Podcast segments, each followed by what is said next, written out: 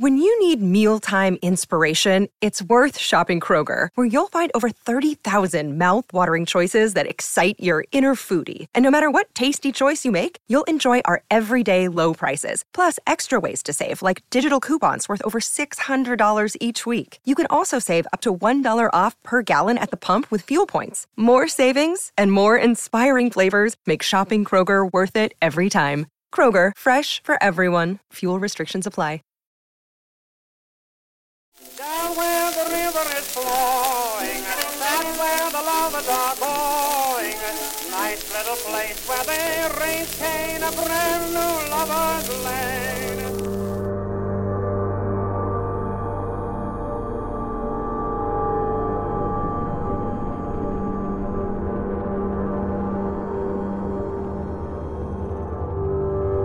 They claim that our eyes will just created a slightly different what they are. We talk, we see things are not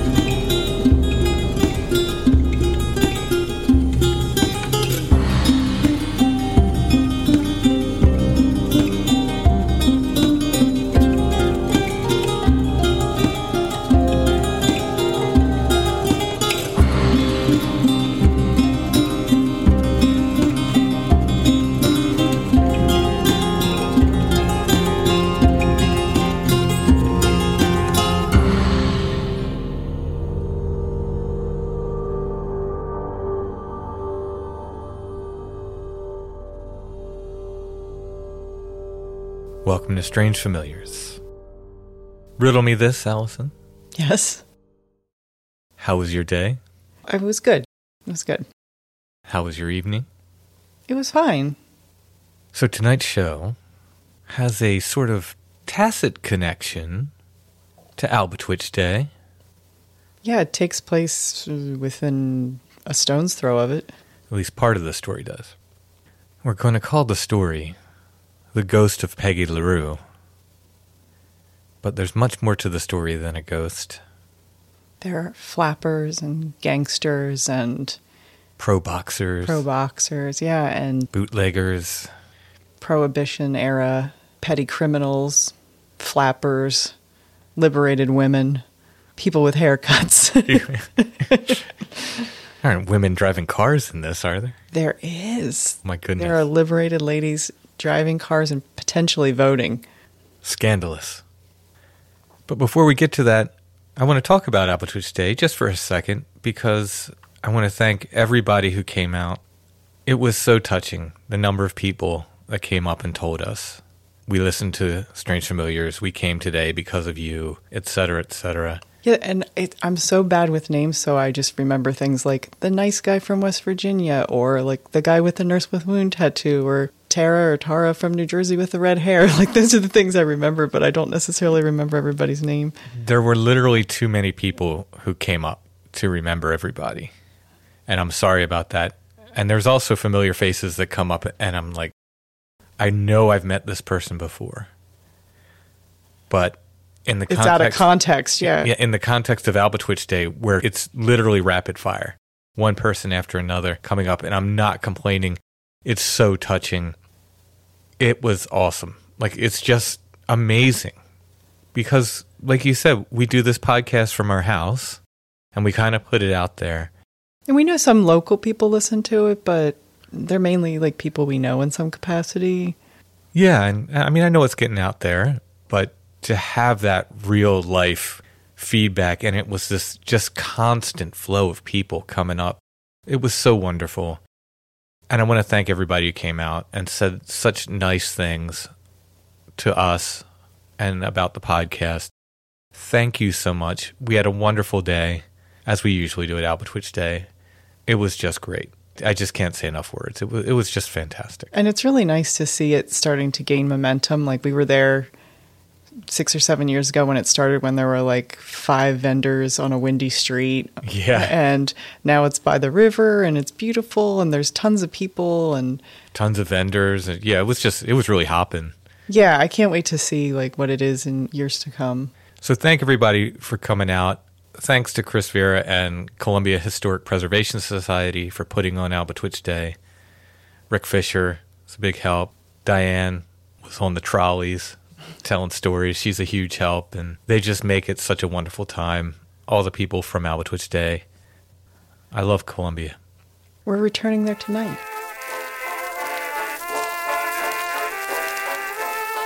So when all these people were at Albatwitch Day, little did they know that they were mere feet away from at least part of tonight's story. So we're going all the way back to 1924. Actually, we're going a little bit earlier than 1924. Yeah, 1924 is like The event. the event. Yeah, we'll call it the event. But some years previous to that, a young fledgling flapper with two young children leaves New Jersey with a justice of the peace, not to marry someone else, but to potentially run off with a justice of the peace. Yes, so she was with her husband and had two kids. What is her name at this time in New Jersey? At this time, she's um, Mrs. Abbott. She's Alice Abbott. And she has two children. They're from around the Paterson, New Jersey area. And she meets this judge and gets involved with him. And the judge had a wife too, didn't he? Yeah, and a family. Mhm. But they run off together.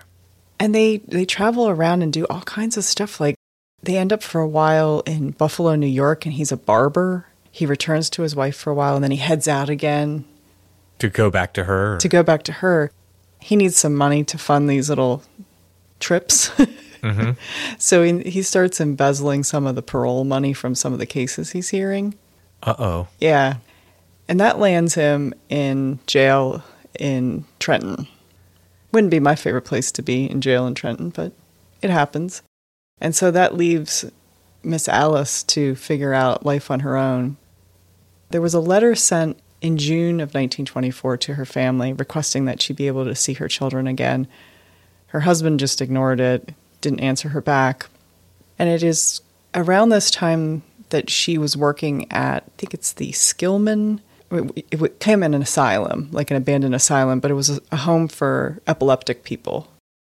And she was working as a nurse In New Jersey. in New Jersey. How or why she ends up in Columbia is something of a mystery.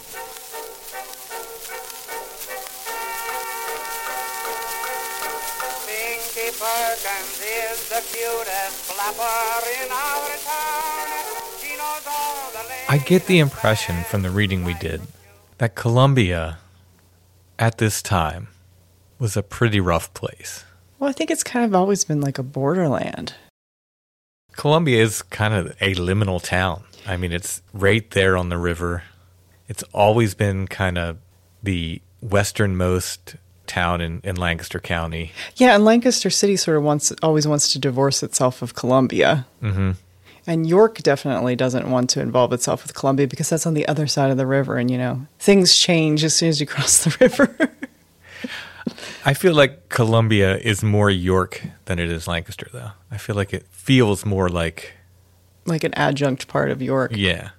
Um, to me the most one of the most fascinating aspects of Columbia which predates this story by probably a 100 years is that because it was such an integral part of the underground railroad that a lot of people thought that they had actually reached freedom once they crossed the river and were in Columbia a place with a huge free black population and people could just sort of become part of the community get jobs with Whipper and Smith just start to live a free life or continue on to Philadelphia or Canada or other stops on the Underground Railroad. So it really is like sort of a liminal space between freedom and not freedom, progression and regression. Smith and Whipper, for people who don't know, were the wealthiest black men in the country, possibly at one point the wealthiest men in the country, who happened to live in Columbia. Their lumber yard was along the river, actually, literally right by Columbia Crossing, where Albatwitch Day is.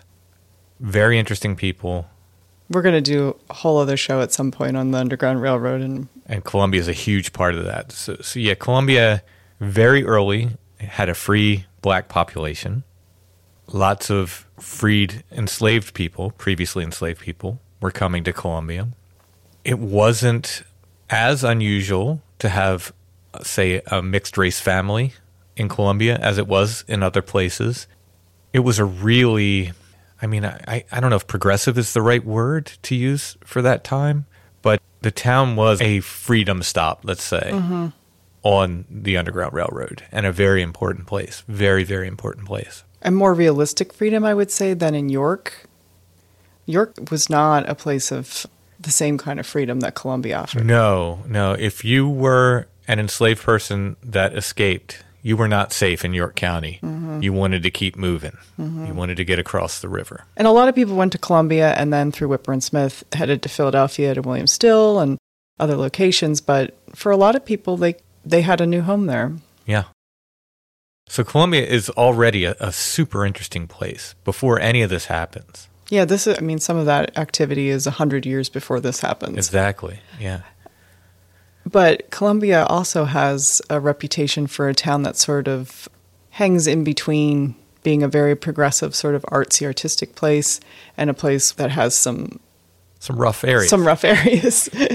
So once again, for those of you who were at Albatwitch Day at Columbia Crossing, to get to Columbia Crossing, you crossed Front Street at the light and you drove over the railroad tracks and then you were at Columbia Crossing.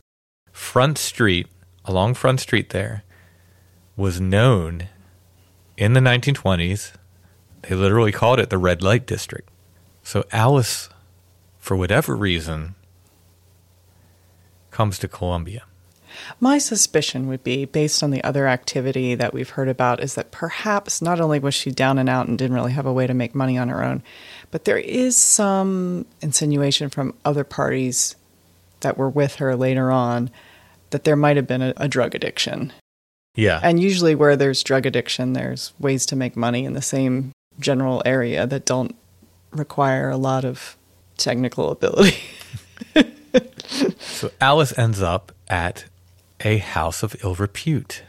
And before we dig into that, let's talk about all the characters involved a little bit. So we have Alice, who, am I ruining the story if I say she changes her name when she gets to Columbia? No, I don't think so. Nor um, are we ruining too much if we tell everyone that this ends in a ghost story. Yes. There's a very important part of this. That's why it's called The Ghost of Peggy LaRue. And Alice changes her name to Peggy LaRue when she gets to Columbia. She falls in with um, a group of people along Front Street in a house of ill repute that's owned by this rather interesting character named Grace Parago. So, my part of the research involved mostly kind of digging up stuff on some of these other characters, and I found the story initially. I know nothing about Grace Parago, so this will be all be in- new information to me. Tell me about Grace Parago. Well, as one might imagine, as someone who grows up to be the mistress of a house of ill repute, she didn't have an amazingly um, enriching childhood. and I fa- and because her name, luckily, is so unusual, I found so many references to her family in the newspaper for just bizarre things and a lot of abuse. That's the other thing I, I wanted to say before this episode started, before we get into it. There is a lot of abuse, addiction, uh, Violence. violence. If if that isn't your thing, I totally understand. We usually try to veer away from true crime, but this is sort of true crime that ends with a ghost story and local history. So that's why we we've decided to um, include it. Yeah, and, and it's We're not going to spend too much time on on you know the gory details of what happens. To me, that's always the least interesting part. Anyway, it's always the background story to me that's fascinating in true crime. So yeah. The other thing is it's 1924, so we're given some time, some space in between this yeah, and where we are today. Almost 100 years. I'm going to read some articles about Grace's family. So this is kind of indicative of if you're kind of you get a feel for what Grace's family was like. This is from 1902, and this is what her father did for a living that year. This is after the smallpox outbreak of 1902, where people were quarantined. Her father was aiding in the cleanup efforts. So Okay. he gets in a little bit of trouble because of the bills sent for what he did. This is from the Gazette, the 19th of July, 1902, York, Pennsylvania. The first objection filed against the bills was the bill of Drayman H. Parago for $35. Do you know what a Drayman is? It's not a quiz. I had to look it up myself. It's a person who hauls beer, like works at a tavern. I was going to say it, it had something to do with because there's a, I I think a dray is a beer, like you- Oh, okay. in like old timey songs. Uh, yeah, and is that maybe where draft or draught Maybe comes from, like some that root word. Anyway, sorry to interrupt. the first objection filed against the bills was when the bill of Drayman H. Parago for $35 was presented. Mr. Parago hauled the mattresses used from the quarantine homes to the spot where they were burned, and for each mattress the hauling fee was $3.50. The burning was done by yet another party, and this was an additional expense. The councilmen think the 350 was too much, and again that the ambulance used by the board was for the purpose of hauling material to be burned. After some discussion, the bill was approved. Several of the members explaining that the health board had almost unlimited powers and that the bills being approved by that board would have to be paid no matter what councils thought or did. But this is the kind of job that's that's going on in their house, like hauling away diseased mattresses. right. It's good work if you can get it. Yeah. the next year, there's an article in the paper Paragos go free, found not guilty of assaulting John Ziegler. Harry and Annie Parago, which are her parents, charged with cruelly beating John Ziegler, a man of 55 years, were tried before Judge Bittner in courtroom number two yesterday. The judge requested Mrs. Barnhart, a witness for the Commonwealth, to remove the chewing gum from her mouth while testifying. She insisted that she was not chewing gum and invited anyone to examine her mouth. It's amazing what made the paper back. She finally admitted that she was chewing tobacco, however, and then burst into tears. Witnesses for the Commonwealth all testified that the Paragos assaulted the old man. The woman rolled up her sleeves and struck him a blow in the face, drawing blood, and then she knocked him into a ditch and trampled on him. Jeez. Her husband appeared, and between them they tore the shirt from his back. The evidence of the defense contradicted much of this and was to the effect that the assault was committed by the old man. Ziegler represented the defense, and Ray Sherwood the Commonwealth. The jury returned a verdict of not guilty, giving Mrs. Parago half the costs and the prosecutor the other. So they're hauled into court all the time. Oh, sometimes they get bunch of off, sometimes they don't. This is Grace's mom, just to tell you what, what she was dealing with. Annie Parago has been arrested and been given bail from Alderman Augenbaugh for hearings on three charges selling liquor without a license, selling liquor to minors, and keeping a disorderly house. I think a disorderly house is a euphemism. Yeah, there's a lot of euphemisms in Yeah. these articles. They really dance around prostitution and they dance around drug use. Yeah, a lot of times they I've been finding they instead of prostitution they've been saying things like arrested on a serious charge. Right. And when it's a woman, that's almost invariably what it is. yeah, they don't come out and say it. So she's not growing up in um, perhaps the best household. June Cleaver is not her mom. No, in fact, here is her mom the next year. Constable Gunter yesterday arrested Mrs. Annie Parago on a serious charge. Hmm. This is the woman whom the police and Constable Winter were seeking on Monday evening when they raided the house of Sim Salvatore. Aren't these characters just like they all have names that sound like Yeah.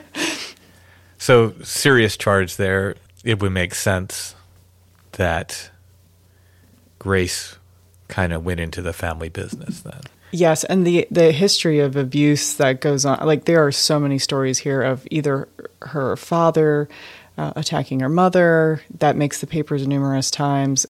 At one point, they separate, and she's living at different with different people at different times. She just doesn't have an incredibly stable home life, and so she seems to have gone into the family business. Yeah.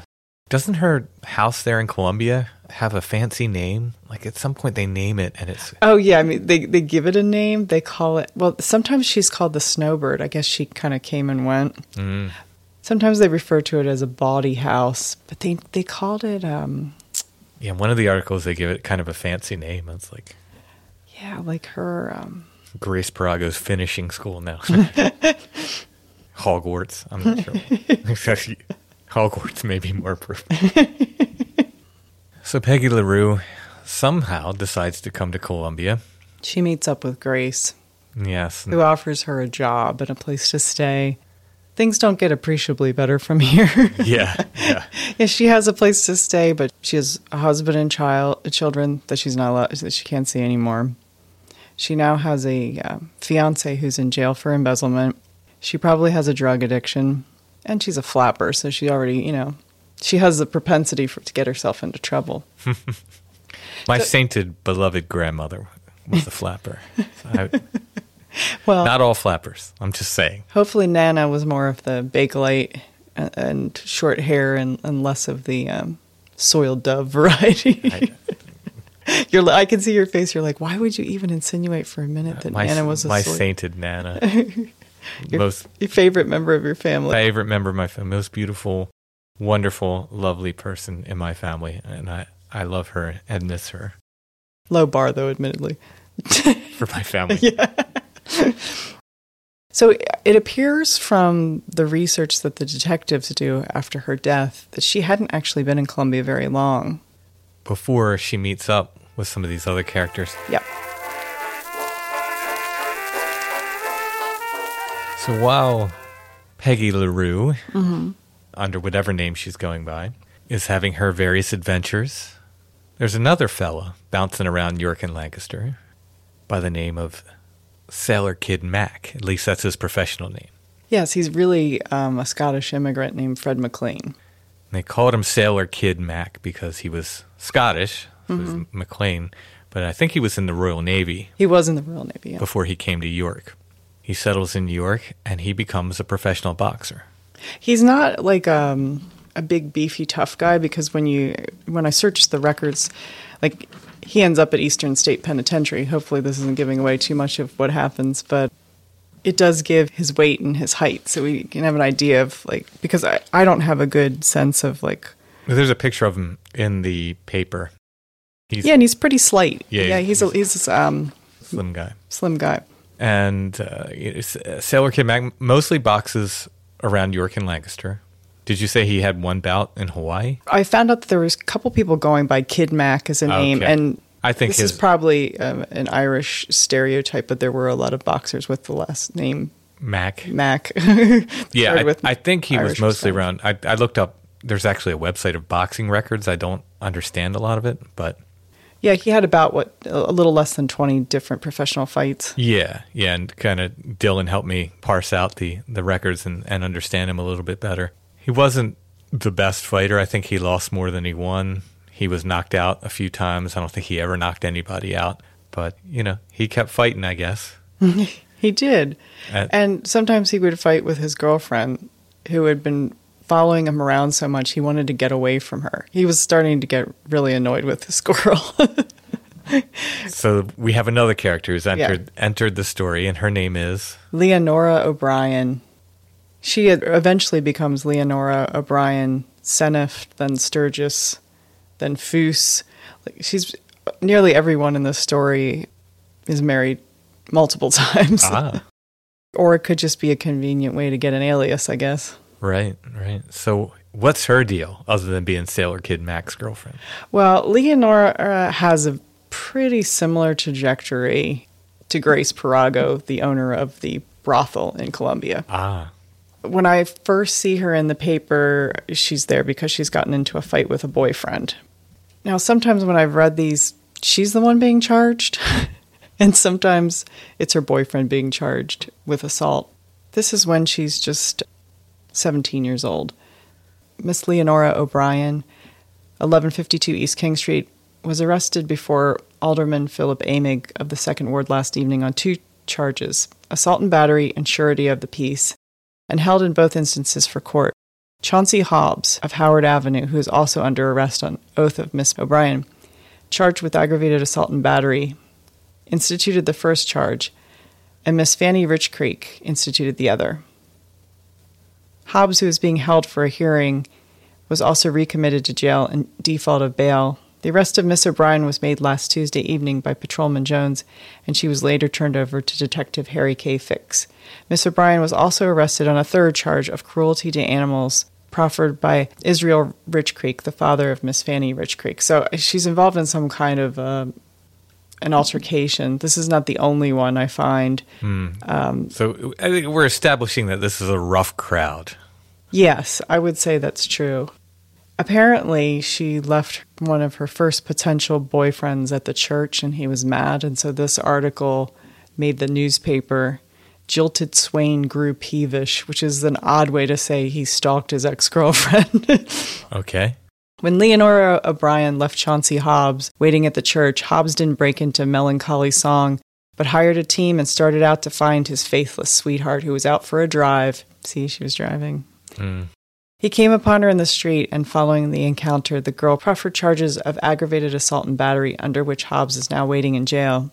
Miss O'Brien alleges that she was driving a younger sister when her jilted lover sprang from his buggy and attacked her. Mm-hmm. She was beaten and choked, she says, and most of her clothing torn from her back, besides which Hobbs threatened her with a revolver and a stiletto. Wow. He's Yeah. dual wielding. He's got a revolver in one hand and a stiletto in Which the one do you go with first? I mean, the one seems to make the other one less necessary. So, or is it just like a backup if something fails and you go like more analog? yeah, I don't know. Rough crowd, man. yeah. These things continue even after the incident we're going to talk about. But Leonora at one time followed her boxer boyfriend around everywhere. Like she was kind of a groupie, I guess, for boxers. Mm. They have a contentious relationship. Sounds like most everyone here does. yes.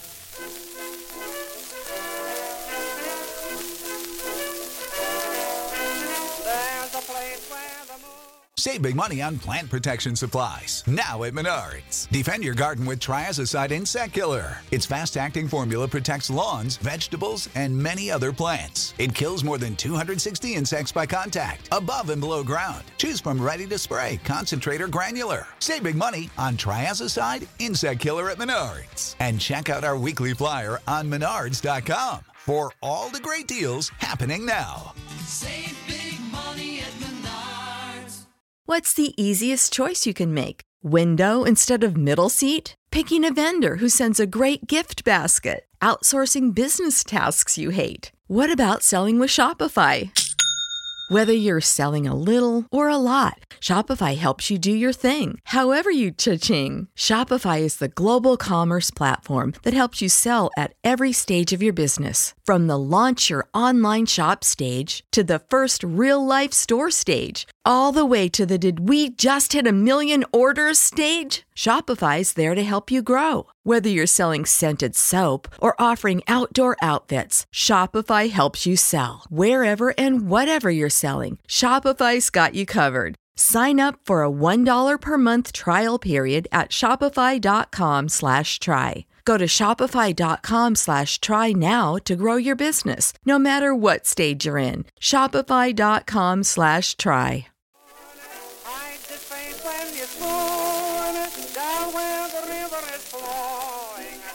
So, the last person we're going to talk about in the major four people in this incident is a man named D.W. Dorwart. Okay. Who did he hurt? Well, I, I did do a little research on his family. He was born to a teenage mother. That's why his last name changes back and forth between his birth name, his mom's maiden name, the man she marries, and such. Apparently, there were like 17 kids in the family. And after this incident occurs, they went to their house in Neffsville for comment, and they were like nonplussed at what had happened. Wow. So it, David was home from the war. World War One. Yes, World War One. He was home after the war, and he took a liking to Miss Peggy LaRue and would go and visit her at her new abode. They'd been seen together for about a week, going out a lot. Grace testifies that she never ever lets her girls leave because it's always trouble. And mm-hmm. the last girl that she let leave was killed.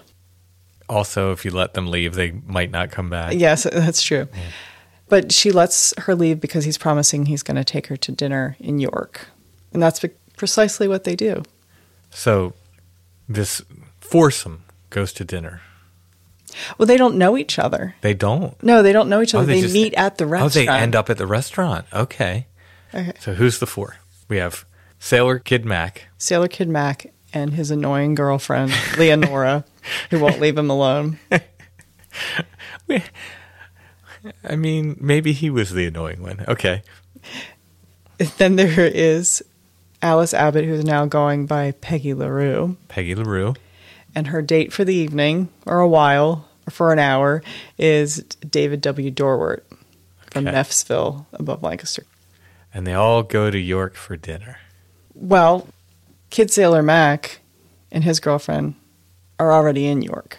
hmm David picks up Peggy in Columbia and comes back, and they all meet up together at a at the Crystal Restaurant in York. They've never met each other before. They just, I think they see each other as a potential good time I have, previous to this, never heard of this Crystal restaurant. because it closed like 40 years before you were born. I had an image in my head reading the articles. yeah. And what you told me later was like, I was honestly picturing this restaurant to be kind of a rough place, but it actually seems like it was a pretty fancy restaurant. Well, I don't know if it was fancy. I, w- I would say maybe um, artsy. Artsy. Okay. Yeah. Because it was a 24 hour restaurant. I wouldn't say the fanciest restaurants are 24 True. hour. True. But you said there was a piano in there and the people that were at the theater would stop by. yeah, it was a, it was a hot spot for um, the theatrical people who were just done with their performances at the Opera House. And it was also popular with the people who wrote for the newspaper. If you're from the area, I'm, to me, this always seems fascinating. I'll tell you exactly where it was. It's across from the courthouse, and it's now owned by the Appell Center. It's, I think, one of their, like a box office area. It's at 38 George Street. So they go to the Crystal restaurant. I just wanted to, I did find a description of what it was like. So to me, this would help set the. Okay. Bring it. The Crystal consisted of two refurbished storerooms with the partition removed in the rear. The front of the north room was a candy shop which closed early in the evening, leaving the restaurant operating as an L shaped affair with the wing of the L back of the closed candy shop, and therefore offering a small degree of privacy to lingering patrons. There was a piano back in that section and an air of camaraderie that attracted theater people, newspaper people, an occasional policeman with a few minutes to spare from the beat for a free coffee.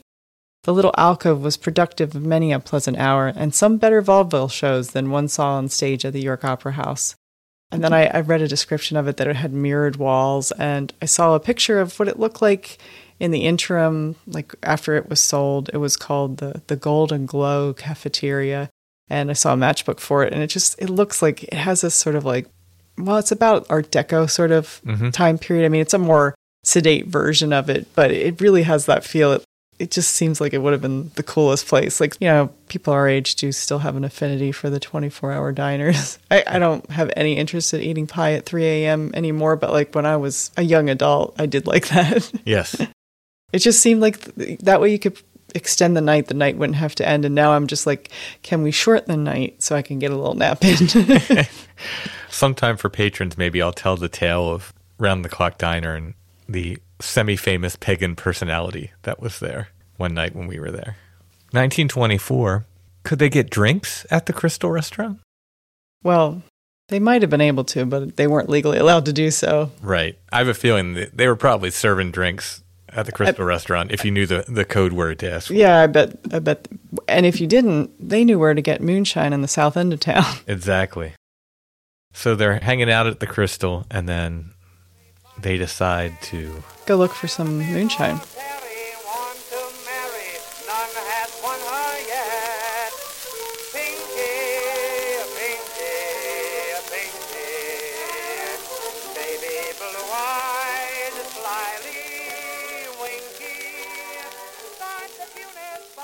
This article is from the time, right? Yeah, this is the the day it happened or the day after. Police are starting to get an idea of what happened. This is August 9th, Yep. 1924. Is it the Lancaster Intelligencer? Yep. It was in a York restaurant where Peggy and D.W. Dwart met Kid Mack and the other woman. An acquaintance was struck up presently as it was with those people and the magic word of moonshine electrified the party. The York people knew exactly where to get it. That phrase was sufficient to weld a bond of friendship which was to be so rudely rent asunder a few hours later. Intervening intimacies are not to be recorded, but suffice to say, the party headed for the Dover Road and parked a few miles outside of the city. This is after they got the moonshine. Yeah, So they, they- go and get they the, the moonshine, and then there's a little gap of time where they insinuate all manner of depravity happens. Mm. It's at that time that Peggy, who is not really quite a seasoned veteran as everyone else in, that she's hanging out with, hmm is starting to get sick. Later on, some people in, are kind of saying that perhaps she was dope sick as well as sick from alcohol. Mm-hmm. Could have been any combination of that. I don't know that. I mean, none of these people really knew her particularly well. So, for those listening, the Dover Road they're referring to is on the west side of York, right outside of town. Are they talking about the road that just goes by the York Fair? I think so. Fairgrounds. Yeah. And this is a very different place at the time than it is now. Now it's uh, York City has spread, and where they are is essentially engulfed by the city at this point. But at that time, it was fairly rural. They were outside of town. Yeah, they were heading out past the fairgrounds. The fair, the agricultural fairgrounds would have been there at that point. Mm-hmm. And they get beyond that, but there was, I mean, it was a lot of farmland out there at the time. Yeah, if they were in the south end, I've looked for other things that refer to the south end. I think it's the area right about where the college is right now, right about where your college is, somewhere in the south end. They, Is, is that where they got their? that's where they got the moonshine? moonshine. Then they got back on the um, the Dover Road, headed out of town, try to get Peggy LaRue some fresh air since she wasn't feeling well. It was a lovers lane out there too. They- Yeah. yeah. So A were- place where four people who have just met and are awkwardly drunk driving through town in, in already unsafe 1920s cars. They're well inebriated and headed for some downtime. inebriated on rot gut moonshine. From everything I read, it was awful stuff. They made sure to point out that it was really nasty moonshine. Not like it is today where it's nice and smooth. The moonshine I've had has been very good. we don't really drink though, but it's so it's like um, a little dabble do you kind of. yeah, yeah. So they all kind of end up in this field, this lover's lane, and decide to lay down for a bit. By this point, it's like two in the morning. They've been drinking pretty heavily since 10 o'clock at night and driving around, and they're tired. Well, Sailor Kid Max kind of uh, waving around his revolver and being rather uh, boisterous, say, with his revolver. So everyone's aware that he has it. Yeah. He falls asleep, and his girlfriend, who I'm getting the impression she's a little, let's say, unstable. she's a little unstable, and she grabs his gun. She takes it from his pocket. Yeah. They made sure to point out that she tucked it into her garter. Oh, like a real Bonnie and Clyde kind of reference there. I guess like, so, um, yeah. So we end this part of our story with Sailor Kid Mac passed out in the car. Peggy LaRue is passed out in the back of the car, I believe. Sailor Kid Mac's girlfriend, Leonora, has taken his revolver and tucked it into her garter. And the other guy, I think he's asleep in the in the field. okay. So everyone's basically passed out. I imagine when Leonora took that gun, she didn't do it in a real subtle way. I think it was more defiant. Who knows? I was under the impression that he was just waving this thing around and she was literally like he passed out and she took that opportunity to like I'm getting this away from him. And when when he wakes up, I don't want him waving that thing around. Yeah, because there was in some of the articles they talked about all the other guns. There were reports that she carried a gun normally herself, that the other mm-hmm. guy had a gun. Like, Well, we will get into all of that as well as the ghost story on part 2 of The Ghost of Peggy LaRue.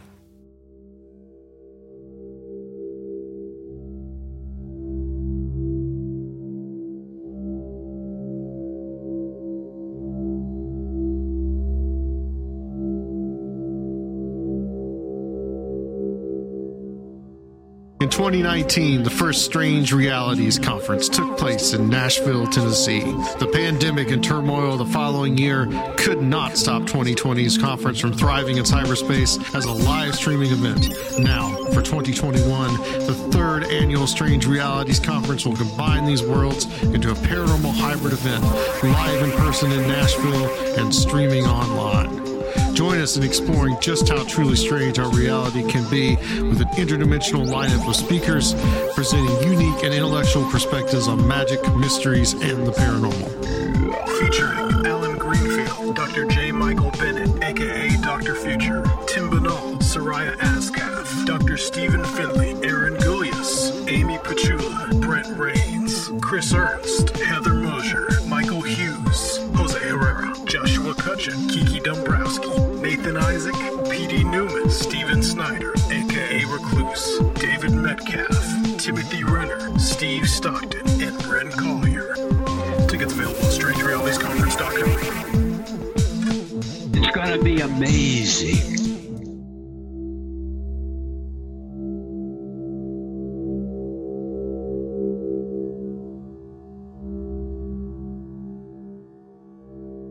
Riddle me this, Allison. I've got two riddles for you tonight. Okay.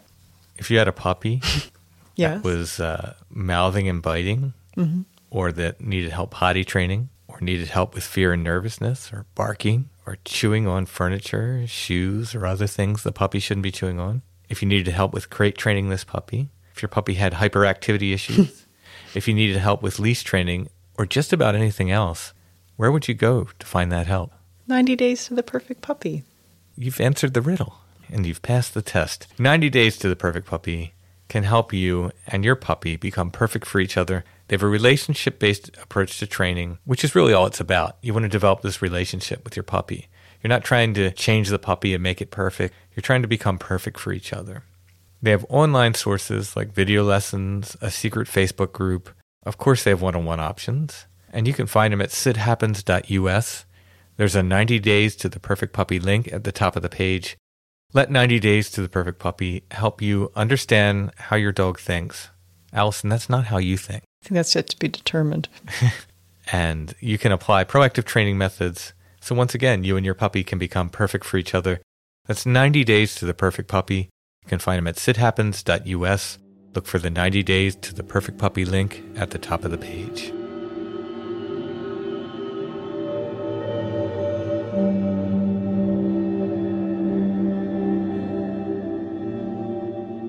Got a little deja vu here. We're going to keep doing this oddity of the week every couple weeks until we run out. I have collected these for a long time. Once again, we have the Hex book by Arthur H. Lewis in combination with the booklet Popular Home Remedies and Superstitions of the Pennsylvania Germans. We've done this twice before, once with the trade paperback and once with the hardcover edition of Hex. We're back to the trade paperback. Again, this is actually a really nice edition. This is published by the York News Agency, which makes it kind of the local edition. Mhm. This is kind of the local book. And I think most of the people around here either had the hardcover or they had this book on their Mhm. shelf. There is a mass market paperback edition too, which I actually run into that less than this one. I think it's because we're in the area of York and this is the edition that a lot of people had. That So- was like next to like Erma Bombeck and all those and Dave Barry, like classic. If you look on somebody's shelves, Mhm. like a neighbor, old neighbors, relatives. My parents had a copy. My grandparents had a copy. Like everybody had a copy of this book. So this is the story of, of course, the what's it called the hex murder around here, the story of Nelson Rehmeyer, but it may have a connection to our story tonight, in as much as this. In here, wrongly named, is the River Witch of Marietta, as they call her. They name her Nellie Knoll in this book, which has caused great confusion among people. Some people still insist that was her name. That was not her name. Her name was Emma Knapp. If you're a patron, we did a show on the River Witch way back, way back. It might have been our second or third patron episode. Is that where we went stumbling around in the winter in the graveyard over and over and over again trying to find her grave? I don't know if that was included on that episode or not.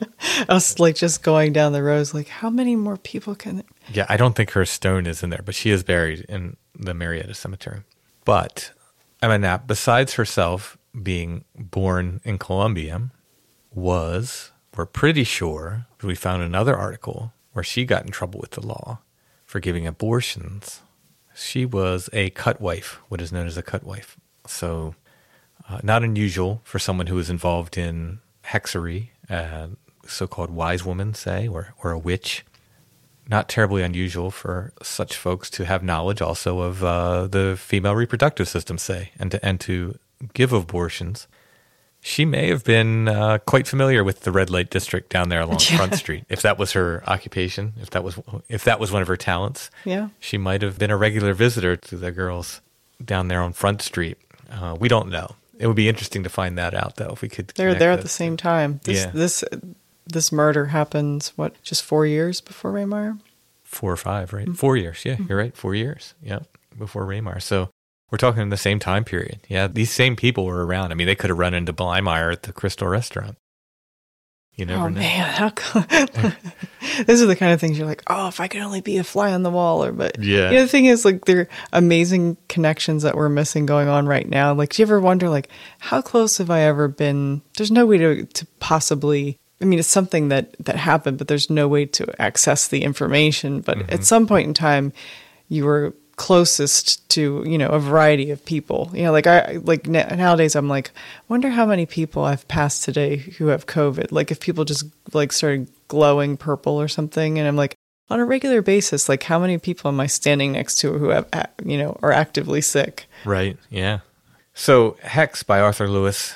It's a good book. It, it tells the story. I think. I think a lot of people have told the story. Um, I want to say in a less accurate fashion. I believe. I it's think. very objective to, i mean it doesn't have the lens of someone from being from york Mhm. it is sort of a, i guess more like an outsider's perspective on it Mhm. And the booklet "Popular Home Remedies and Superstitions of the Pennsylvania Germans" by A. Monroe Aurand. It's, it's self-published. This was in print for years because he printed them up himself, and he did not date them. But I believe, given where we found it, it is one of the earlier editions, maybe from the 50s or 60s. There's no way to prove it. Like I said, he didn't date them. He could have had them all published at one time and then just sort of parsed them out over 25 years or something. Yeah, exactly. This one is stamped with a fellow's name from Middleburg, Pennsylvania. It must have been his property. But in any case, uh, you get these two books. The Popular Home Remedies and Superstitions has, you know, kind of powwow stuff in it. It has got marriage lure, death and how to circumvent it, sex lore, uh, witches and superstitions, dreams and what they mean to us, moon lore.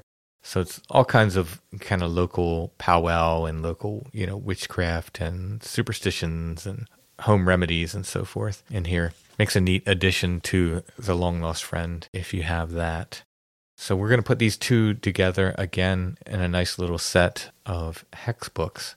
If you go to the show notes under this episode, there'll be an image. You can click on that. It'll take you to our Etsy shop where you can purchase this and previous curiosities of the week. If you like what we do at Strange Familiars and you'd like to help us out, the best way to do that is to become a patron at Patreon. It's patreon.com slash strangefamiliars. All of our patrons get two full extra episodes of Strange Familiars every month. We're going to stick to that two episode a month schedule for now. There's different tiers of support, but whatever tier of support you go in at, you get that extra content. You can check out all the levels of support. You can get things like books and CDs and pins and stickers and more. Again, it's patreon.com slash strange familiars. It really helps us out. And I want to thank each and every one of our patrons who make Strange Familiars possible.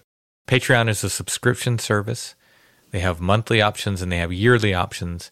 Either one is fine. We're just happy when you subscribe. But if you don't like subscriptions and you still want to help out, there's a paypal.me link in the show notes under every episode at strangefamiliars.com. Click on that. It'll send you to PayPal where you can make a one time donation. I want to thank everybody for sharing the show on social media and for leaving us those nice five star reviews wherever you're listening, whether it's YouTube or Stitcher or whatever podcatcher you're listening on. Those nice reviews help get the podcast in front of new potential listeners. Once again, thank you, patrons. Allison, Yes, do you have anything to add? I really don't. All right. Come back soon for part two of The Ghost of Peggy LaRue, where we actually get to the ghost of Peggy LaRue. Oh, yes. This coming weekend is the Strange Realities Conference in person in Nashville, Tennessee, and virtual everywhere if you have an internet connection. Friday, Saturday, and Sunday, there's a ton of speakers. I am amongst them. I'm going to be giving kind of a relaxed chat where I'm just going to be talking with Adam and Surf. They're going to be asking me some questions, but you can ask questions too. So if you attend virtually or in person, you can fire some questions at me that I'll have to answer on the spot. I think I'm closing the event down. I'm the closing act. I'm the last in line. That'll be Sunday. So if you can, pop in and Request Freebird. I do not know Freebird. You know you do. I, I really, I don't think so. I know some words to Freebird, but anyway, Strange Realities Conference this weekend. I will be popping in virtually. I will be doing a however we do that, a computerized uh, chat. But if you want to ask me questions, I will be there. And we will be back next week with The Ghost of Peggy LaRue Part 2.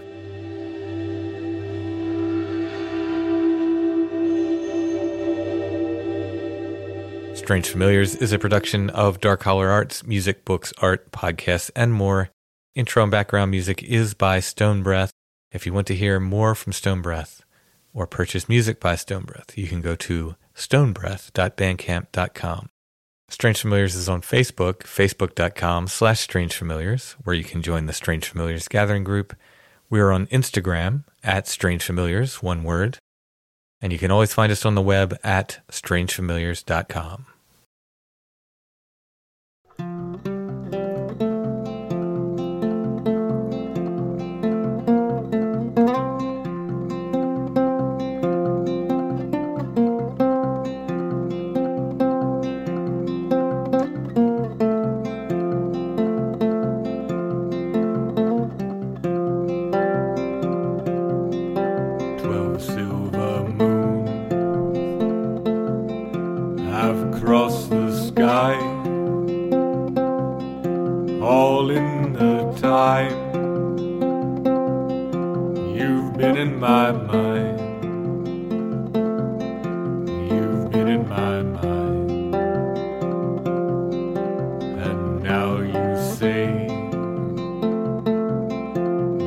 shall return in twelve moons more, and one more day,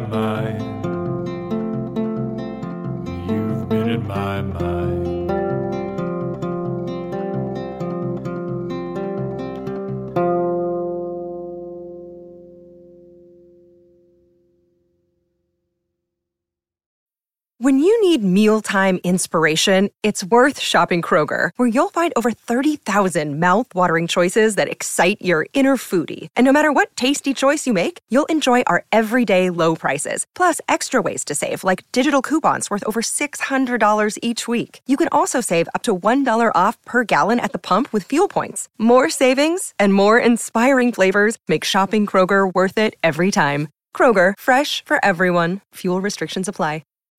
When you need mealtime inspiration, it's worth shopping Kroger, where you'll find over 30,000 mouthwatering choices that excite your inner foodie. And no matter what tasty choice you make, you'll enjoy our everyday low prices, plus extra ways to save, like digital coupons worth over $600 each week. You can also save up to $1 off per gallon at the pump with fuel points. More savings and more inspiring flavors make shopping Kroger worth it every time. Kroger, fresh for everyone. Fuel restrictions apply.